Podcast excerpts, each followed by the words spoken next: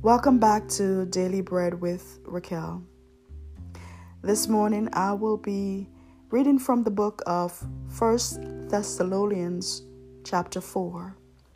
But before we get started, let's pray. God, our Father in heaven, thank you that you are you. God, before the beginning, before you spoke, spoke a word, you was already there. God, and when you spoke a word, you had a plan, and you always have a plan. You have a plan for us, and your plan is not for us to fail. Your plan is for us to win, to be victorious. The end of the story says we win, and we win because of you. We win because of the sacrifices that you made. We win because we are your children and the sheep of your pastor. So this morning I pray that we will follow you onwards. No matter what's going on, I pray that we will trust you. We will serve you. We will love you with all our hearts, with all our soul, with all our might and mind. And you only will serve. Thank you for your word this morning that you've given unto us to, to stay focused, to stay in hope, and to stick with truth, no matter how we feel and no matter what it looks like. You get the glory, God, in everything and in every area. In Jesus' name, amen. As I said before, we will read from the book of First Thessalonians chapter four. As for other matters, brothers and sisters, we instructed you how to live in order to please God, as in fact you are living. Now we ask you and urge you in the Lord Jesus to do this more and more. For you know what instructions we gave you by the authority of the Lord Jesus. It is God's will that you should be sanctified, that you should avoid sexual immorality, that each of you should learn to control your own body in a way that is holy and honorable, not in passionate lust like the pagans who do not know God, and that in this matter no one should wrong or take advantage of a brother or sister.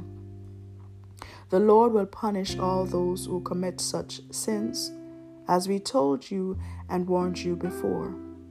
For God did not call us to be impure, but to live a holy life.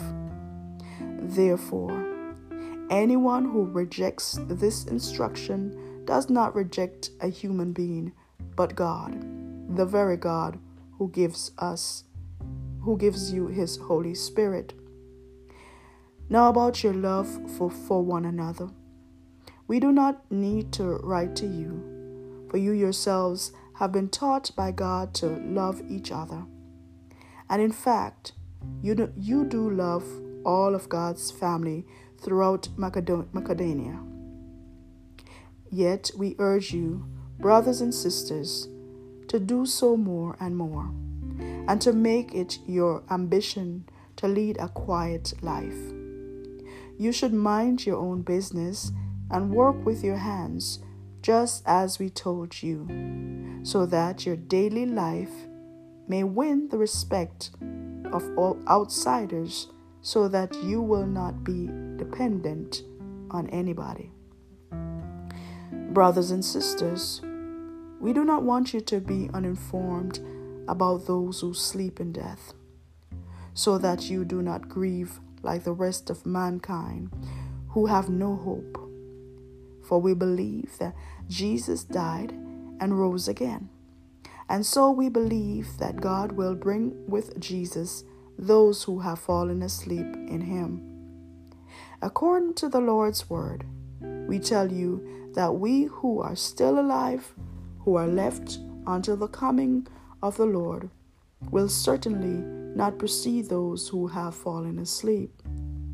For the Lord himself will come down from heaven with a loud command, with the voice of the archangel, and with the trumpet call of God, and the dead in Christ will rise first. After that, we who are still alive and are left will be caught up together with them in the clouds to meet the Lord in the air. And so we will be with the Lord forever.